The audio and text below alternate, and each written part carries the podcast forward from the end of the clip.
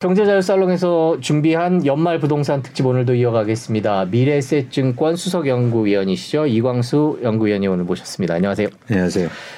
일단 요즘에 집값이 빠르게 떨어지고 있다는 뉴스는 계속 나오고 있습니다. 지금 집값 상황이 어떤지 그거부터 먼저 한번 말씀을 해주시면 좋을 것 같아요. 일단 전국적으로 집값 빠지는 건 뭐 사실이고요. 네네. 수치로도 그렇게 나타나고 있습니다.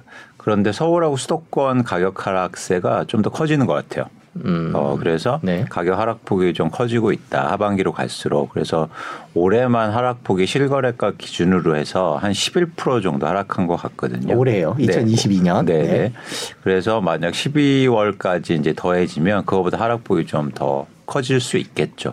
그래서 실제 거래가로 하면 전국 기준에서 10% 이상 하락했다. 이렇게 보시면 좋으실 것 같습니다. 음, 그렇게 10% 이상 하락한 해들이 조금 있었나요?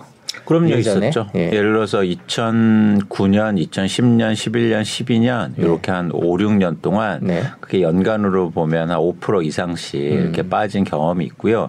2012년에도 10% 이상 빠진 경험이 있습니다. 네, 그렇군요. 물론 IMF 때는 이제 더 훨씬 많이 그렇죠, 빠졌었고요. 그렇죠. 그때는 네. 거의 뭐 한 3, 40% 빠졌으니까요. 근데 지금 빠지는 이유를 뭐 이렇게 얘기하기 전에 최근에 집값이 너무 빠르게 오르지 않았나라는 음. 생각도 들어요. 이제 너무 많이 올랐기 때문에 그만큼 빨리 떨어지 는 거다 이런 얘기를 하시는 분들이 많은데 그에 대해서는 어떻게 생각하세요? 그런 얘기 하시는 분들 중에 제가 포함되죠. 아, 네. 예. 그러니까 뭐냐면 사실은 저희가 집값의 변동 원인에 대해서 여러 가지 말씀을 많이 하시는데 전그 중에서도 가장 중요한 건 집값이 빠르게 올랐기 때문에 빠르게 떨어지는 겁니다. 그러니까 자산 시장에 항상 그런 어떤 작용과 반작용 현상이 있거든요. 네. 그래서 그동안 워낙 최근에 특히 2년 동안 집값 상승세가 빨랐기 때문에 에, 하락폭도 커질 수 있는 거죠. 잠깐 요 그래프 한번 봐주시면 네, 그래프를 좀 볼까요? 예, 이거는 서울 아파트 실거래 가격 평- 호당 평균 가격이에요. 평균 가격이요. 네. 네. 잘 보시면 2018년부터 상승하기 시작하는데 특히 최근 19년, 20년, 21년간 굉장히 21년 동안 굉장히 빠르게 오르잖아요. 예, 오른쪽 끝이 이제 21년이네요. 그렇습니다. 그래서 평균적으로 8억 3천이었던 아파트 가격이 9억 4천, 11억, 12억 6천으로 아, 막 이렇게 연간으로 올랐어요. 오릅니다. 네. 그러니까 이렇게 가파르게 상승했기 때문에 떨어지는 속도도 빠를 수 있다고 보는 거죠. 저때 저렇게 가파르게 올랐던 이유는 뭐라고 봐야 될까요?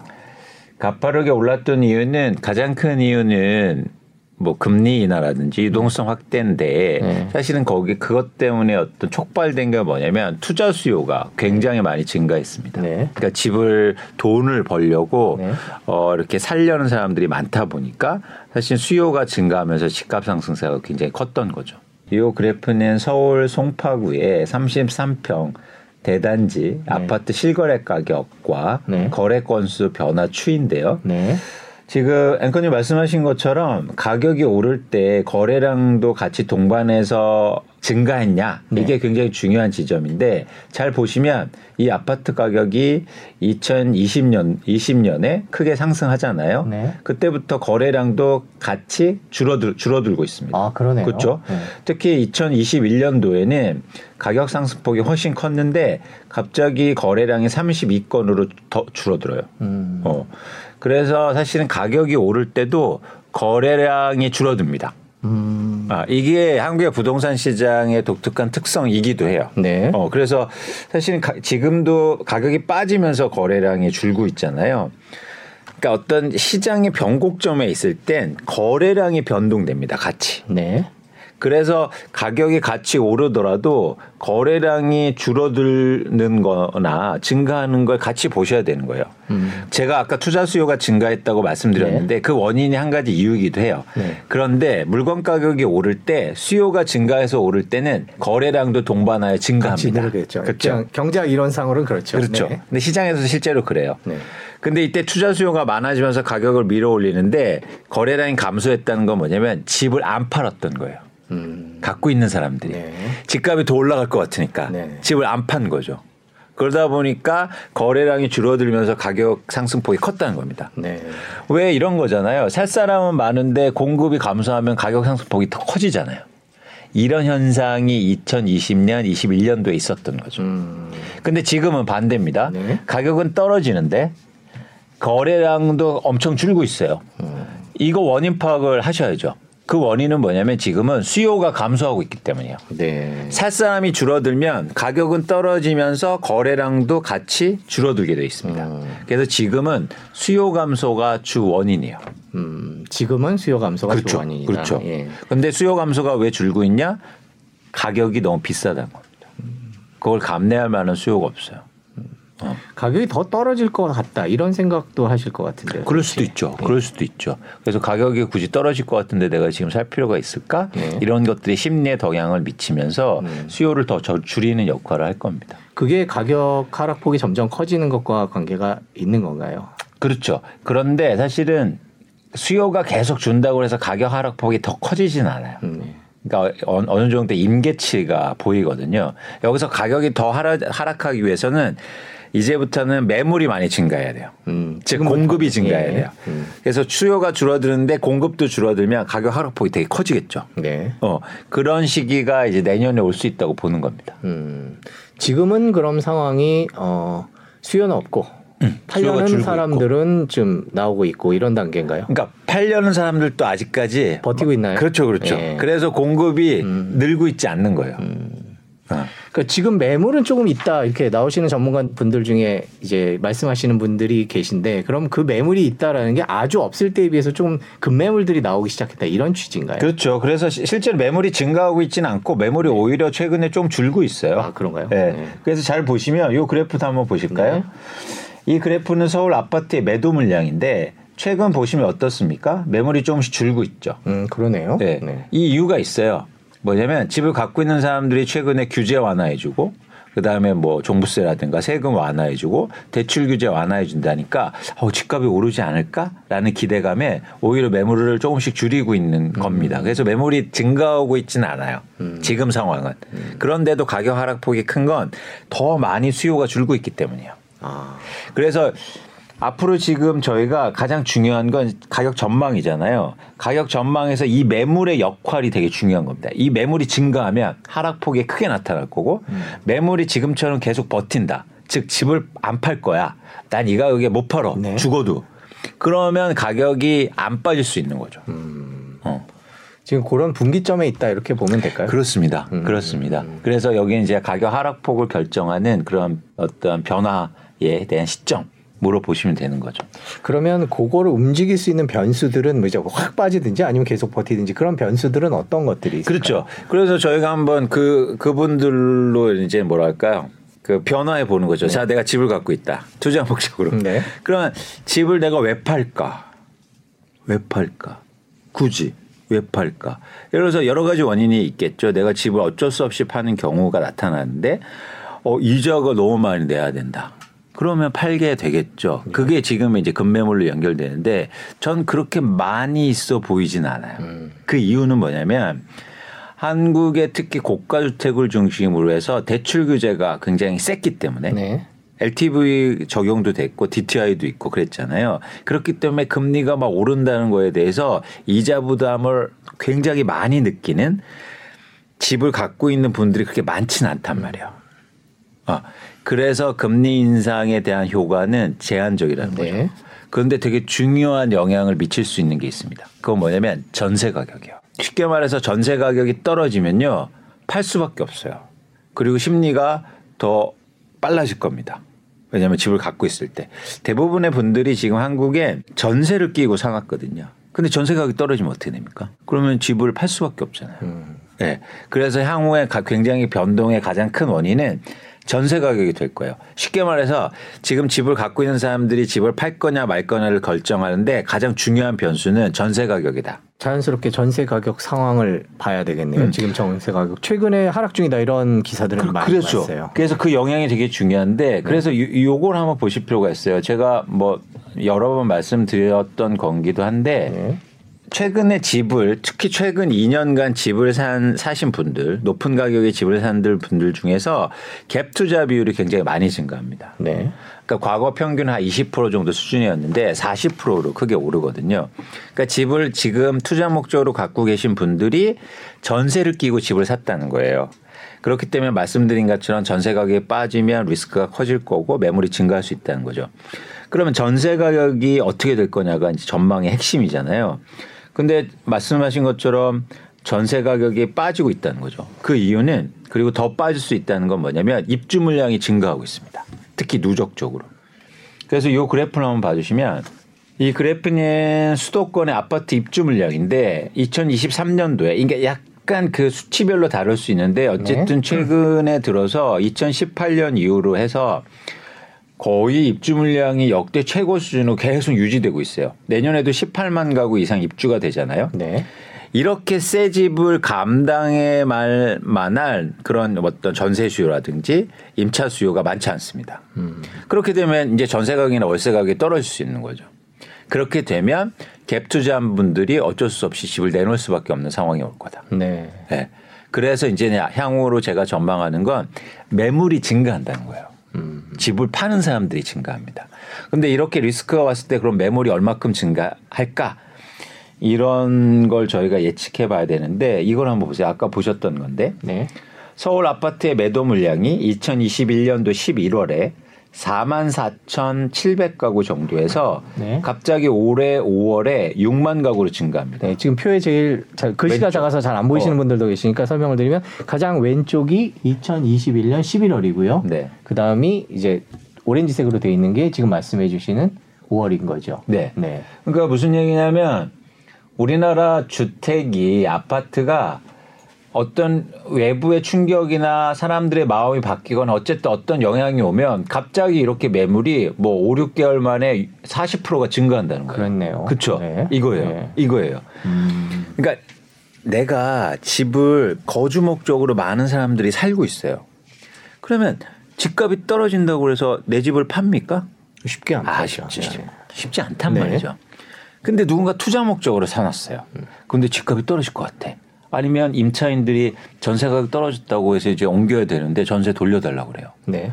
그러면 어떻게 해요? 그러면 집이 매물로 나올 수 있다는 거죠. 음. 그래서 이런 현상들을 보여주는 겁니다. 그래서 갑자기 매물이 증가하는 거예요. 갑자기 매물이 증가하는데 사줄 사람 없다. 그러면 가격 하락폭이 커질 수 있겠죠. 그래서 실제로 올해 상반기부터 이제 집값이 빠지기 시작하잖아요. 네. 그래서 이런 경우를 보면 음, 내년에는 전세 가격이 떨어지면서 집을 갖고 계신 분들이 투자 목적으로 갖고 계신 분들이 매물을 증가시키고 근데 시장에는 살 사람은 없고 그렇게 되면 쉽게 말해서 수요 공급 논리로 해서 수요는 준 상태에서 공급이 증가하니까 가격이 더 빠르게 하락할 수 있는 거죠. 그러니까 집값에 있어서 전세값이 전세값 추이가 이제 되게 중요한 역할을 하겠군요. 결론적으로. 그렇죠. 굉장히 중요하죠. 특히 한국에서는. 지금 상황은 그런 방금 말씀해 주신 그런 일련의 과정의 앞부분에 있는 건가요? 맞습니다. 이제 맞습니다. 시작이 됐다 이렇게 얘기해도 될까요? 그렇죠. 왜냐하면 전세 가격이 이제 빠지기 시작하거든요. 음, 최근 들어서 이제 최근 들어서 빠르게 빠지기 빠지기, 시작한- 맞습니다. 거죠. 맞습니다. 음, 그럼 지금 시장은 전세값, 집값 다 이제 뭔가 본격적인 하락이 시작될 조짐을 보이고 있다 이렇게 정리를 하면 됩니다. 그렇죠. 하락은 시작됐는데 그 동안의 하락은 일단 초입 국면에 초입, 초입, 네. 국면에 예를 들어서 수요가 감소하면서 하락한 거라면 이제는 수요가 감소한 상태에서 공급 네. 쉽게 말해서 매물이 증가하면서 나타나는 하락인 거죠. 음. 근데 하락의 원인이 이두 가- 두 가지밖에 없거든요. 네. 그래서 공급이 증가해서 하락하면 그게 어떤 일종의 바닥을 만들 수 있는 거죠. 음 그렇군요. 자 내년 전망은 저희가 조금 뒤에 다시 얘기해 보기로 하고요. 네. 지금 시장 점검을 마저 해 보겠습니다. 분양 얘기를 좀 안 할 수가 없는 것 같아요. 최근에 둔촌주공도 있었고요. 그러면서 분양이 화제였는데 요즘에 분양 시장은 어떻게 평가하세요? 사실 둔촌주공이 분양이 안 된 건 아니고 분양이 된 거죠. 아, 그렇죠. 예, 된 거죠. 그런데 어떤 신호를 저희가 얻을 수 있냐면 과거보다 청약 경쟁률이 되게 떨어지고 있죠. 네.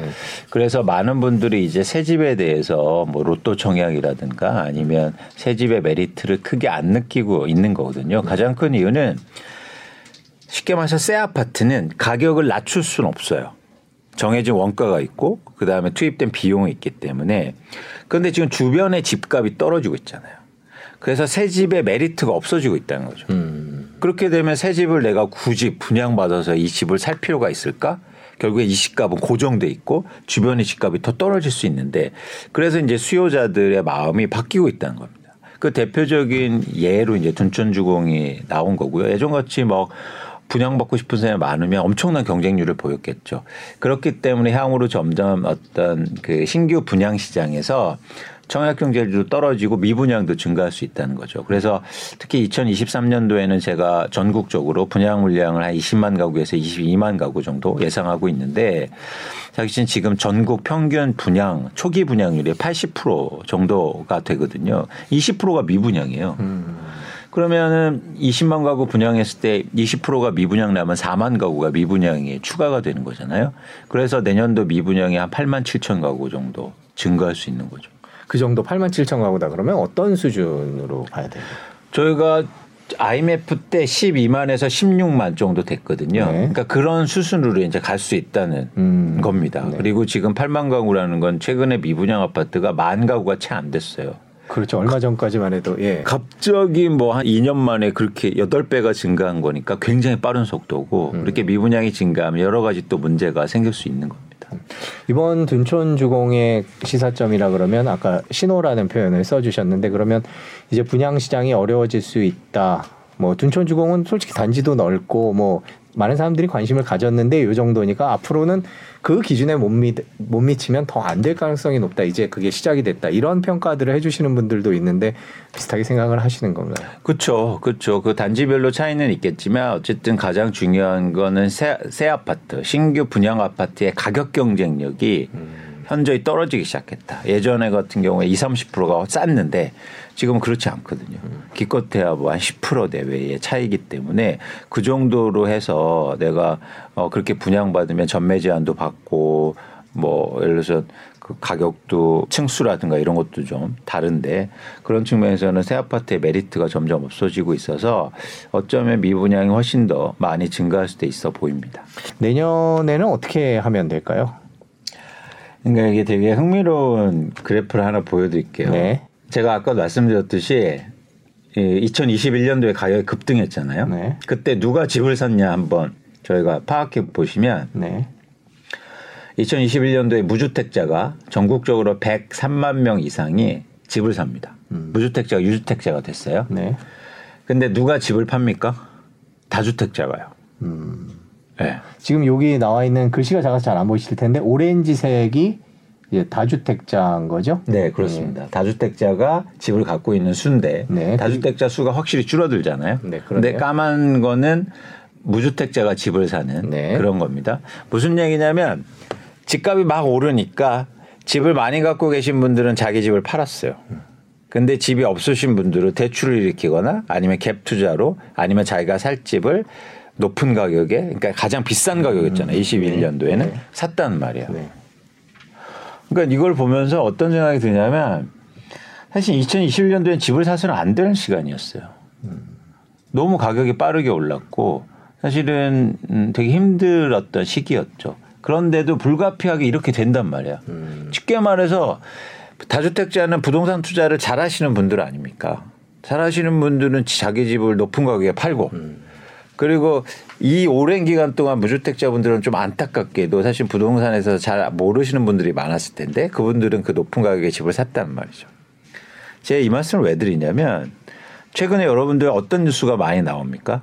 집값이 막 떨어지기 시작하니까 규제를 완화해 주고 있어요. 네. 특히 누구 누구 규제 완화냐면 다주택자, 다주택자 규제. 규제 완화 얘기들이 나오고 있죠. 네, 다주택자한테 이제 LTV도 완화해 준다고 하고 이제 다주택조 허용한다고 보고 취득세도 완화해 준다고 하고 있습니다. 근데 가격이 떨어지면 투자하려는 사람들이 집을 사요. 다주택자들이. 반대로. 네. 이때 이때 정책은 뭐였습니까? 가격이 막 오를 때는 다주택자를 막 그 세금 올리고 이러죠. 그러면서 무주택자 대출 규제를 완화해 줘요. 네. 반대로. 그러니까 다주택자는 불가피하게 집을 판 경우도 있을 거예요. 그죠? 세금이 많아지니까. 네. 높은, 높은 시점에 꼭 그런 일이 일어나고 음. 가격이 이제 떨어지면 반대의 정책이라든지 환경이 또 조성된다는 겁니다. 다주택자한테 막 집사라고 하고 네. 이렇게 빚내서 집 산 사람은 힘든 거죠. 그래서 저는 뭐냐면 이게 집값이 이제 내가 제가 떨어진다고 전망하는데 이제 집값이 떨어지면 다주택자나 투자 목적의 수요가 다시 붙을 거예요.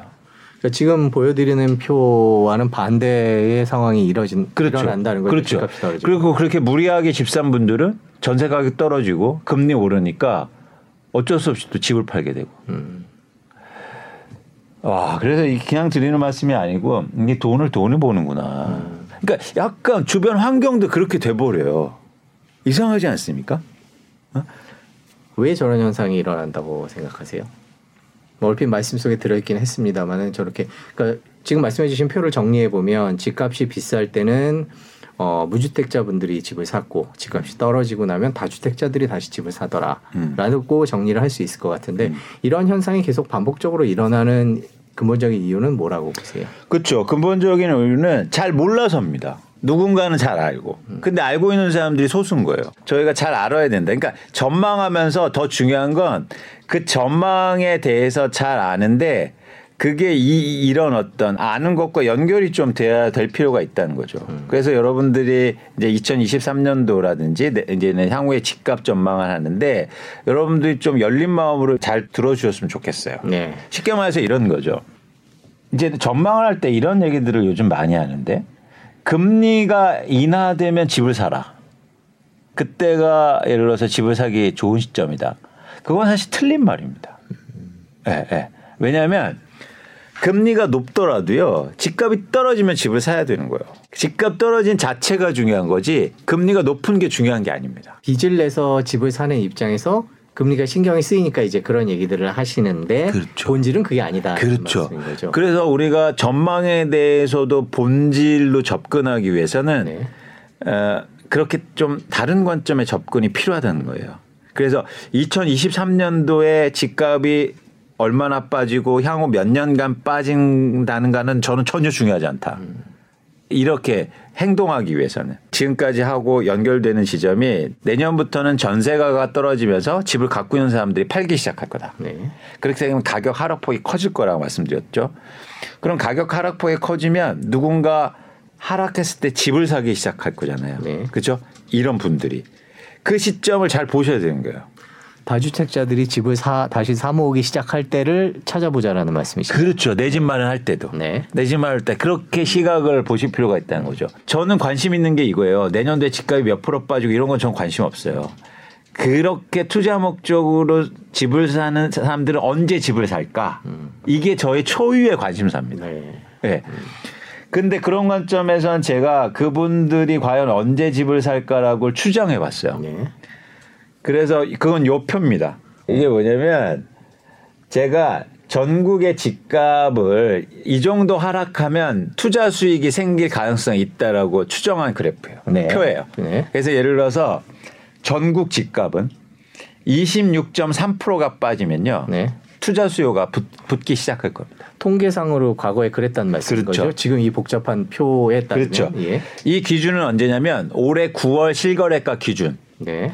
쉽게 말해서 여러분들이 접근하기 쉽게 여러분들 사시는 아파트나 살고 싶으신 아파트가 2022년 9월에 10억에 거래됐어요. 그러면 10억에 거래된 게 7억 4천으로 떨어지면요. 7억 4천으로 떨어지면 누군가 투자 목적으로 사기 시작할 겁니다. 음, 그걸 제가 예측한 표예요. 네. 서울은 23.2%, 서울은 23. 수도권은 경기는 32.7%, 음. 인천은 30.9% 이렇게 지역별로 조금 차이가 있네요. 차이가 그러니까. 있죠. 차이가 있죠. 네. 그래서 이렇게 가격이 빠지면 결국엔 투자하려는 사람들이 다시 또 들어오기 시작한다 시장에. 이게 과거에 그랬다는 통계를 바탕으로 하신 거죠. 그죠? 그러니까 두 가지의 추정 근거가 있습니다. 네. 첫 번째는 뭐냐면 이렇게 하락하면 구매 여력 지수가 다시 떨어져요. 아, 구매 부담 여력 지수가. 지수, 예. 부담 지수가. 네. 이 정도 되면은 사람들이 살 사람들이 생겨나기 시작해요. 음. 가격이 떨어지면. 그러니까 집을 집이 집을 사기 시작할 때 자산 가격이라는 게 누군가 비싼 가격에 대해서 올려줘야 되잖아요. 근데 이거를 감내할 만한 능력은 내가 소득이 증가하거나 음. 아니면 이게 가격이 떨어지거나 네. 그렇죠. 그러면은 수- 수요가 지- 이- 생기잖아요. 그러면 제가 볼 때 26% 정도 빠지면 시장의 수요가 다시 생겨날 수 있다고 보는 거죠. 그 26%, 26%는 아까 말씀하셨던 다주택자들의 진입 시점이다. 이렇게 볼 수 있는 그렇습니다. 건가요? 네. 저는 그, 그 시점 왜냐하면 그러면 개개인이 다 다르실 테니까 그 느끼는 게 그렇죠, 그렇죠. 네. 근데 이 통계는 아무래도 집값이 떨어졌을 때 사는 다주택자들이 이때쯤이면 진입하기 시작하더라라는 통계로 네. 되는 거죠. 그리고 또 하나 뭐냐면 투자 목적으로 누군가 또 네. 아주 아주 뭐랄까요 주라를 잘 하시는 분들이 네. 이 정도 떨어지면 아 이제는 집을 사도 돈을 벌겠다 쉽게 음. 말하면 그런 시점이라고 저희가 보는 겁니다. 음. 그래서 이런 시점이 오면 어떤 변- 현상이 일어나냐면 그러면 누군가 수요가 증가하잖아요. 그러면 거래량이 회복되기 시작해요. 음. 거래량이 아무래도 다주택자들이 움직이면 거래량이 잡히기 시작할 테니까. 그렇죠. 네. 그래서 지금 일부 아파트 단지에서는 한 2, 30% 빠진 단지가 나오기 시작했거든요. 네. 그럴 땐 거래량이 조금씩 증가해요. 네. 그래서 그거는 전체 지수, 지수로도 나타날 수 있습니다. 요 그래프 한번 봐주세요. 네. 잘 보시면 그러니까 과거에 집값 빠졌을 때 보세요. 2008년부터 집값이 빠지기 시작하는데 2008년, 10년, 11년, 12년 막대 그래프가 빠지잖아요. 네. 집값이 빠지는데 거래량이 들쑥날쑥하지 않습니까? 까만 그래프가. 그러네요. 그러니까 거래량이랑 집값이랑 같이 움직이는 게 아니네요. 그때 그때 다르네요. 그렇죠. 네. 근데 의미 있게 회복하는 지점이 언제입니까? 2013년 그렇죠. 네요 2013년도 그래는 2013년도 가격이 빠졌죠. 빠졌는데 거래량은 쫙 올라. 저기 거래량이 잘 안 보이시는 분들을 위해서 거래량이 실선 까만색 선이고 그렇습니다. 네, 가격이 오렌지색 막대 예, 그렇죠. 똑같이 가격은 빠지는데 어떨 때 거래량이 확 회복하는 구간이 나와요. 음. 그때는 누- 수요와 누군가 집을 사기 시작했다는 거예요. 음, 근데 그 그때 집을 사기 시작하는 사람들이 누구다? 다주택자. 다주택자나 투자 네. 수요들이 다시 아 이 정도면 돈을 벌겠구나라고 생각. 그 전에 빠질 때는 아예 그래도 안 돼. 네. 돈못 벌어. 음. 이 정도 사서는 음. 이런 생각을 계속 가졌다는 거예요. 음, 그래서 충분히 빠졌다고 생각했을 때 누군가 사기 시작할 때. 근데 2013년도는 어째 언제였다면 2013년도는 제가 좀 과장해서 말씀드리면 그냥 눈 감고 아무리 집이나 샀어도 그때 이후로 다 두 배 이상 올랐습니다. 음. 이 금융위기 이후 계속 떨어지고 있었던 2010년, 11년, 12년 빚내서 집 사라는 얘기 나와, 나와도 아무도 안 사던 그 시절이죠. 어, 그때가. 똑같이 그렇게 빠졌는데 어느 구간에 누군가 집을 사기 시작해요. 음, 그게 여러 가지 이유가 있죠. 정책 완화라든가 뭐 금리라든가 어쨌든 그런데 우리가 그 원인에 대해서 여러분들이 아실 필요가 없어요. 알 필요가 없잖아요. 그리고 복합, 복잡하겠죠. 그렇죠. 그것만 잡고 있어요. 예를 들어서 그게 금리가 높더라도 정책 규제가 완화해줘서 투자 목적의 수요가 들어올 수가 있잖아요. 그렇기 때문에 금리만 보고 있으면 그 기회를 놓친단 말이에요. 음. 그래서 이런 과정이 이제 내년 내년부터 나올 가능성, 개연성이 커 보인다. 음. 그래서 같이 가격이 빠지더라도 거래량이 회복하지 못하면 무슨 얘기입니까? 가격이 더 빠질 가능성이 높다는 거예요. 음. 반면에 같이 거래라 거- 가격이 빠지는데 거래량이 회복하는 구간이 나오면 아 이제는 바닥 찍고 회복하거나 상승할 수 있다고 보는 거죠. 근데 그 방금 표를 보면요. 음. 중간에 2011년 저희 표 잠깐 보여주시겠어요? 네. 2011년에는 거래량이 살짝 올라갔다 또 12년에 떨어지기도 하고 그러네요. 그러니까 한 번에 올라가는 게 아니라 이렇게 조금씩 조금씩 올라가는 건가 보죠? 그렇죠. 가- 예. 그리고 또 하나 뭐냐면 이렇게 의미 있게 회복해야 된다는 거예요. 거래량이 네. 살짝 떨어졌다 가 그 정도의 예를 들어서 우리가 지난해 많이 감소해서 조금 회복하는 수준이면 안 되고 음, 그렇죠. 의미 있게 증가하거나 회복하는 구간이 나와야 이게 거래량이 증가하고 있구나라고 저희가 판단할 수 있는 겁니다. 그 2013년 이후도 표를 잠깐 보면요. 그 거래량이 그 이후로는 계속 내려가는데 가격은 계속 올라가고 그렇죠. 그렇죠. 그러네요 또 올라가 이게 어떻게 뭐 일정한 무슨 어떤 법칙이 있다라고 얘기하기에는 조금 그때그때 다른 느낌이 있네요. 거래량과 가격은 그죠? 그렇죠. 그래서 이런 거예요. 잘 보세요. 2021년도도 보세요. 네, 이왕 이 보셨습니까? 표의 제일 오른쪽 끝에입니다. 네. 네. 2021년도에도 까만 그래프가 확 떨어지지 않습니까? 네, 네. 가격은 오르는데 네. 이때가 고점인 거예요. 음, 네. 그러니까 정리해서 말씀드려 볼게요. 가격은 빠지는데 거래량도 같이 떨어집니다. 음. 그러다가 가- 똑같이 빠지는데 거래량이 회복할 때 네. 의미 있게 네. 그때가 바닥이었죠. 음, 그랬네요. 그러다 가격이 또 오릅니다. 그 이후로. 근데 거래량은 줄어들기 네, 시작하죠. 그때에 반대로. 비해서 좀 조금 내려 조금씩 줄어들어요. 그러다가 갑자기 어느 순간 거래량이 확 빠져요. 음. 이때는 고점이라는 거예요. 거래량이 답이군요. 그러니까 한마디로. 엄청 중요하죠. 그러니까 이걸 같이 보셔야 되는 게 중요해요. 그래서 거래량과 가격을 보셔야 원인 파악이 가능한 겁니다.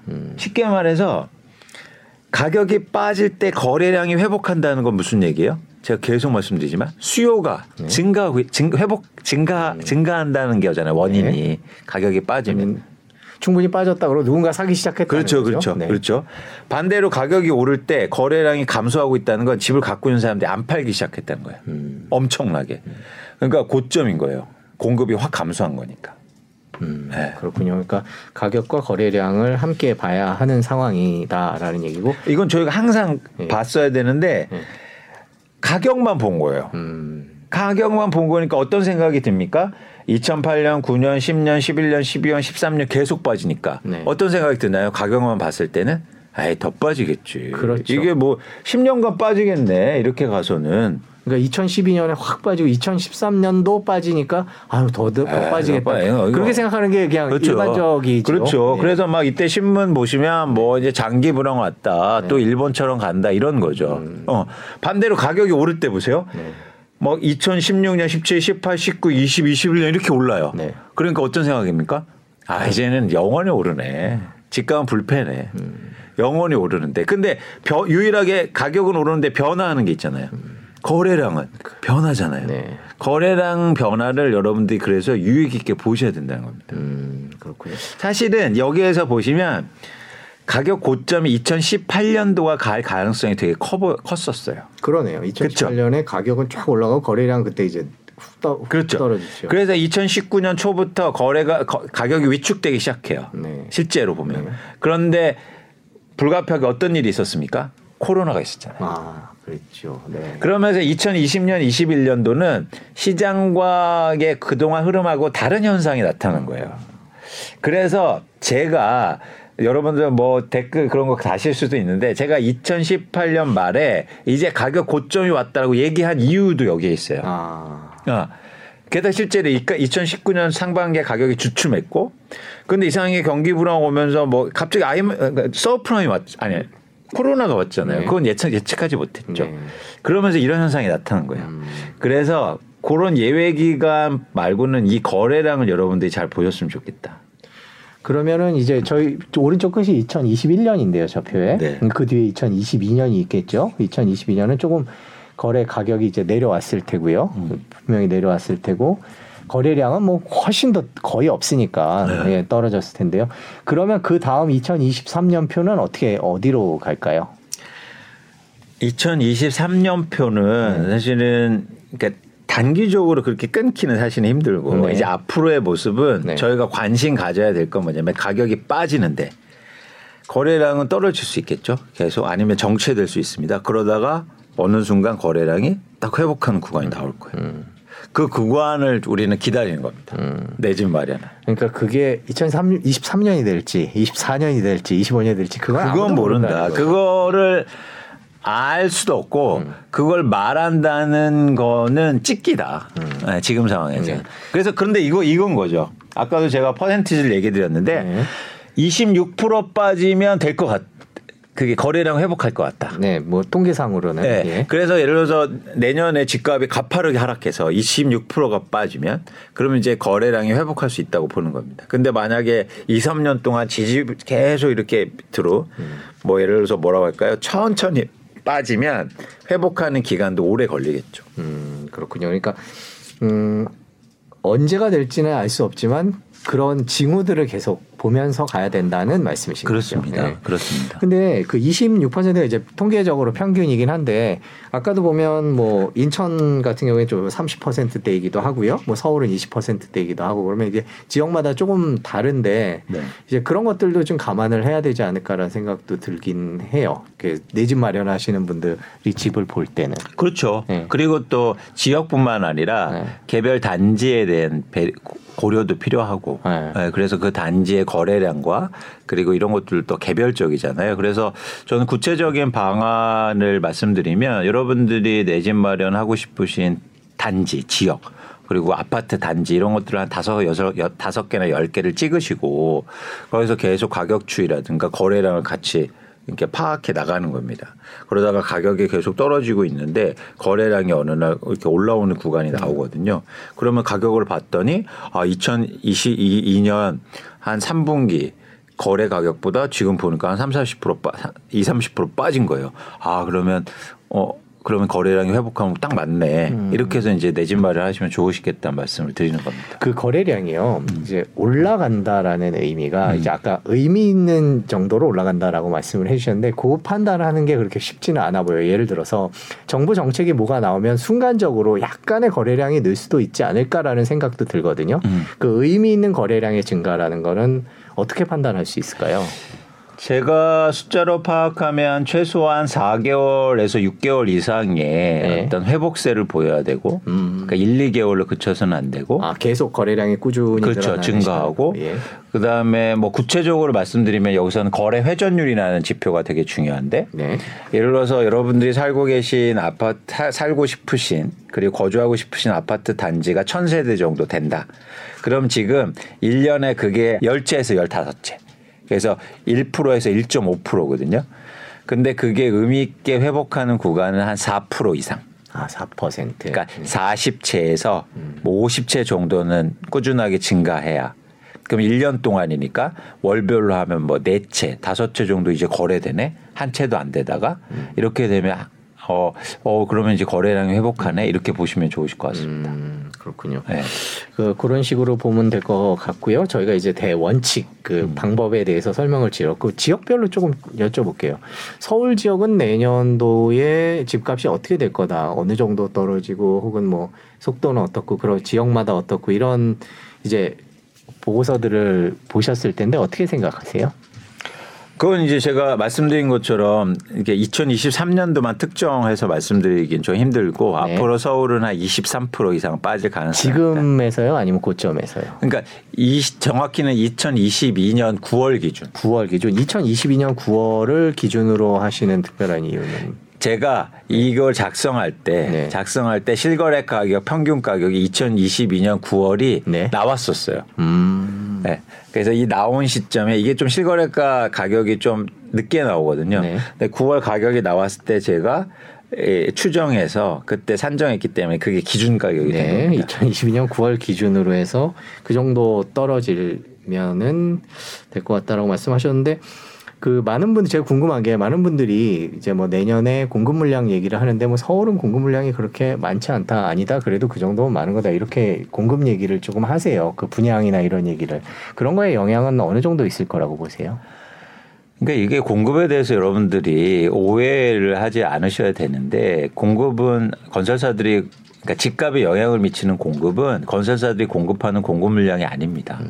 그러니까 집을 갖고 있는 사람들이 시장에 내놓는 매물의 양이에요. 네. 그래서 그런 차원에서는 뭐 건설사가 분양을 적게 해요. 이건 집값에 하등 영향을 미치지 못한다.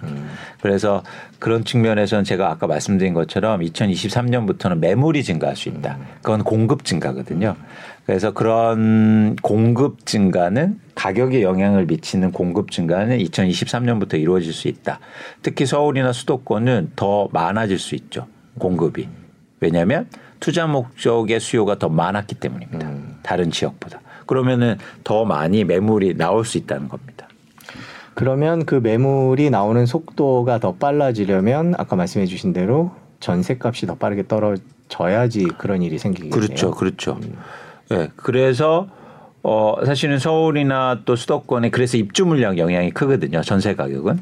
근데 서울이나 지금 수도권의 입주 물량이 아까도 말씀드렸듯이 누적적으로 물량이 많단 말이죠. 그러면 전세 가격이 더 가파르게 하락할 수 있습니다. 음, 그렇군요. 내년도 전세 월세 가격 전망을 자연스럽게 들을 수밖에 없을 것 같네요. 전세가 그렇게 중요하다 그러니까 네. 전세는 얼마나 빠른 속도로 떨어질까? 왜냐하면 최근에 금리가 올라가면서 전세가 이제 전세를 부담하기가 너무 이자를 부담하기가 힘들어서 월세로 많이 옮겨가셨다 이런 기사들이 많이 나왔었잖아요. 그래서 전세값이 뭐 이미 많이 떨어졌었는데 그럼 더 얼마나 떨어질까 이런 것들이 궁금하긴 해요. 지금까지 전세 가격 떨어진 거는 어, 말씀하신 것처럼 금리가 인상되니까 많은 분들이 전세 수요에서 월세 수요로 네. 전환되면서 수요가 줄어드니까 전세 가격이 떨어진 효과가 크거든요. 근데 내년부터는 입주 물량 자체가 많기 때문에 그렇게 되면 전세 가격과 월세 가격이 같이 빠지는 겁니다. 그런데 그 하락폭이 굉장히 클 수 있다. 아, 쉽게 말하면 여러분들 체감적으로는 한 지역의 입주 물량이 갑자기 천 세대가 들어오면 그 지역의 전세 가격이 훅 빠지잖아요. 그렇죠. 단기적으로. 네, 공급이 많아지니까 네. 제가 일부 보니까 어, 뭐 3, 40%도 빠진 것 같아요. 어, 속도로 보면. 그래서 최근에 어, 강남 지역 같은 경우에 거의 20억대 중반의 전세 가격에서 갑자기 20, 30%가 빠지고 있거든요. 그렇게 빠질 수 있는 거죠. 전체 지역이. 그런 추세는 내년에도 빠르게 이어질 거다 이렇게 전망하고 계신 거죠. 그렇습니다. 음. 네. 월세는 어떨까요? 월세도 마찬가지로 이제는 올해는 월세 수요가 많아지면서 올랐는데 입주 물량 자체가 많아지니까 월세도 가격이 빠질 수밖에 없는 겁니다. 예, 예. 동반해서 빠지는 거죠. 그 아까 강남 얘기를 해주셨는데 내년도 강남 가격에 대해서 사람들이 강남도 더 큰 폭으로 빠질 수 있다 뭐 이런 얘기들도 나오는데요. 그 강남 가격에 대해서는 어떻게 전망하세요? 그래서 강남 같은 경우에 내년에 입주 물량이 한 6,007 아니 그 강남 9만에서 6,700호 정도 입주가 되는데 역대 최고 수준의 입주 물량이거든요. 어, 네. 그렇게 되면 전세 가격 빠지면서 전반적으로 매물도 증가하고 가격 하락폭이 있을 수 있- 있죠. 그래서 강남도 예외일 수 없다고 보고 있습니다. 저희가 이렇게 모든 가격이 부동산 가격이 추락한다라는 이제 얘기를 보도를 해드리면 항상 그 댓글에 나오는 질문이 이런 식으로 계속 떨어지면 우리도 일본처럼 가는 거 아닌가 걱정이 된다 이런 얘기 그렇게 되느냐라고 물어보시는 분들이 많아요 댓글에 그거에 대해서는 어떻게 생각하십니까? 저는 그럴 가능성은 크게 보고 있지는 않아요. 네. 아, 말씀드린 것처럼 이렇게 빠지면 누군가 사는 사람이 있다는 거예요. 음. 대한민국에는. 네. 그래서 가격의 어떤 하방 경직성을 만들고 또 이제 상승하기 위한 하- 상승하는데 그런 수요가 받쳐주고 있다는 거죠. 그래서 어 그런데 만약에 경우 중에 어떤 경우가 있을 수 있냐면 지지부진하게 빠집니다. 예를 들어서 뭐 매년 5%뭐 또 5% 이렇게 빠지면 그렇게 살려는 사람들이 없을 거예요. 투자 목적에. 그러면 좀 장기화 될 가능성이 있습니다. 그래서 쉽게 말씀드리면 확 빠지면 회복하는 속도도 빠르지만 천천히 빠지고 이러면 굉장히 오랫동안 집값이 안 좋을 수 있고 불황으로 갈 수가 있다. 뭐 일본처럼 10년, 20년 이렇게 보고는 있지는 않지만 그래서 내년도 집값이 굉장히 중요해 보입니다. 쉽게 말해서 2023년 집값이 확 빠지면 의외로 한국의 부동산 가격은 시장은 회복 속도가 빨라질 거예요. 그런데 역설적으로 천천히 빠지면 회복하는 속도도 굉장히 느릴 겁니다. 그렇군요. 왜냐하면 투자하는 사람들은 가격이 많이 빠져야 들어올 거예요. 음. 그내 집 마련 하시는 분들은 아무래도 바닥이 언제쯤일까가 궁금하시거든요. 그러면 그 바닥은 아까 말씀해 주신 대로 한 전국적으로 한 26% 정도 지난 9월에 비해서 26% 떨어지는 수준이면 거의 바닥에 가까울 것이다. 이렇게 보고 계신 그렇죠. 거죠. 네. 그런 시점에 거래량도 같이 회복하면 여러분들이 내 집 마련하기에 굉장히 좋은 시점이라고 보고 있습니다. 26% 떨어졌는데 거래량이 회복이 안 됐다. 그러면 어떻게? 그럼 이제 제가 틀린 거고 네. 더 빠져야 됩니다. 아, 그건 26%. 아니, 통계상으로 26이었던 거고, 네. 뭐 맞고 틀리고의 문제는 아닌 것 네. 같고, 그럼 더 떨어질 가능성도 있다. 그렇죠. 그래서. 거래량과 동반하여 네. 봐, 보- 보셔야 되는 거고. 네. 근데 예를 들어서 20%가 빠졌는데 거래량이 회복해요. 네. 그러면 이제 그게 또 바닥인 거죠. 아, 쉽게 말하면. 그럴 수 있겠군요. 네. 그리고 그 거래량이 늘어나는 거는 단 뭐 한두 달이 아니라 조금 추세적으로. 6개월 이상 추세적으로 해야 네. 된다라는 말씀인데. 네. 그 저희가 아까 초반에 미분양 얘기를 많이 했습니다만은 지금 내년에 미분양을 염두에 두고 계시는 분들도 계실 것 같아요. 그 미분양 이번에 내집 마련할 때 한번 사볼까라는 생각을 하시는 분도 계실 것 같은데 어떻게 생각하세요? 그러니까 미분양 같은 경우에도 장기 미분양이 돼서 네. 그리고 입주 미분양까지 가서 가격을 낮춰주거나 이러면 이제는 일종의 그 좋은 시점이 오는데 뭐 미분양 낮다고 낮, 가점 낮아서 그거를 바로 분양받을 때 이렇게 급하게 생각하지는 않으셨으면 좋겠다라는 말씀을 드리고 그리고 물론 좋은 지역이나 가격대를 잘 보셔서 그러면 청약에도 참여하시고 이런데 좀 무리해서 뭐 미분양 났다고 해서 그걸 쉽게 말해서 뭐 줍줍하거나 네. 이럴 필요는 없지 않을까 생각합니다. 왜냐하면 유통시장에서 좋은 기회가 많이 생길 거예요. 네. 그 저희가 뭐 계속 얘기를 할 때 금리 얘기를 오늘은 좀 거의 안 했는데요. 그 금리가 하도 전 세계 미국 연준의 금리가 전 세계 사람들이 집중을 하고 그것 때문에 뭐 많은 파생적인 결과 효과들을 미치고 있는데 우리 부동산에는 그렇게 큰 영향이 없을까요? 어떻게 보세요? 금리가 영향을 미치는 이유는 아까 말씀드린 것처럼 가격이 비싸기 때문에 영향을 미치는 거예요. 네. 그러니까 가격이 비싸지 않으면 금리를 오르더라도 가격은 안 빠질 겁니다. 그리고 또 가격이 상승한 원인 중에 금리 인하가 있었으니까 그 반대 현상이 이러니까 가격 빠지는데 영향을 미치는 거죠. 그래서 부동산 시장에도 당연히 영향을 미치는 거고요. 이제 제가 말씀드리고 싶은 건 뭐냐면 그렇다고 그래서 금리가 내가 행동을 결정하는데 주요 결정 요소는 아니다. 네, 그 말씀을 꼭 드리고 싶어요. 그러니까 이제 미국이 내년에 금리 인상 미국 연준이 금리 인상을 멈추고 뭐 떨어지지 떨어뜨리지는 않더라도 금리 인상을 멈추고 내년 하반기나 내후년쯤에 금리를 떨어뜨리기 시작하면 그때 부동산이 어떻게 될 것이다 이런 식으로 판단 말씀을 하시는 분들이 있는데 거기에는 동의하지 않는단 말씀이죠. 그렇죠. 그거는 사실은 저희가 실제적으로 행동하고 내집마는데 하등 도움이 안 된다. 그리고 금리를 어떻게 예측합니까? 저희가 대응할 수 있는 영역에 대해서 집중해야죠.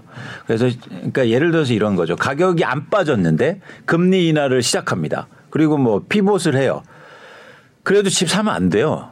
가격이 안 빠졌으니까. 가격이 오르거나 아니면 시장이 좋아질 가능성은 없습니다. 근데 반면에 금리가 높은 수준에 있더라도 가격이 엄청나게 빠졌습니다. 뭐 제가 말씀드린 20, 30% 빠져요. 그러면 금리가 높아도 높아도 내지 말을 해야 된다는 거예요. 건설사들이 힘들어질 수 있겠다라는 생각이 들면서 동시에 이제 레고랜드 때문에 불거졌던 채권 문제들, PF 얘기들 이런 얘기들이 갑자기 궁금해져서 그런데 지금 현재 그 문제, 채권 건설사 문제, 채권 문제 이런 것들은 어떻게 돌아가고 있나요? 좀 해결이 됐나요? 부동산 PF 문제의 본질은 현재까지는 만기 연장 이슈거든요. 네. 그래서 만기 연장만 해주면 뭐 그게 정책적 지원이든 어쨌든 금리를 올려서든 만기 연장만 해주면 이제 이 문제는 넘어갈 수 있는 문제죠. 그런데 아까처럼 제가 예상한 것처럼 미분양 아파트가 증가하면 본질적인 문제가 생긴 겁니다. 상환 문제가 생기는 거예요. 아, 그러니까 만기를 연장해 주는 거와 다르게 실제로 이제는 그 상환할 수 있는 돈이 없는 거니까. 그렇죠. 그래서 2023년도에 부동산 PF는 또 다른 문제 가될 수가 있다. 그런 상환의 본질적인 문제로 전환되면 그렇게 되면 건설사의 경영 문제라든가 아니면 뭐 금융기관의 그런 부동산 PF 문제가 좀더더 커질 수 있는 거죠. 그런 차원에서는 건설사나 시행사 그리고 금융기관이 의사결정을 할 수 있습니다. 예를 들어서 분양을 그럼 좀 나중에 음, 할까 이럴 수 있는 거죠. 근데 지금 그럴 수도 없어요.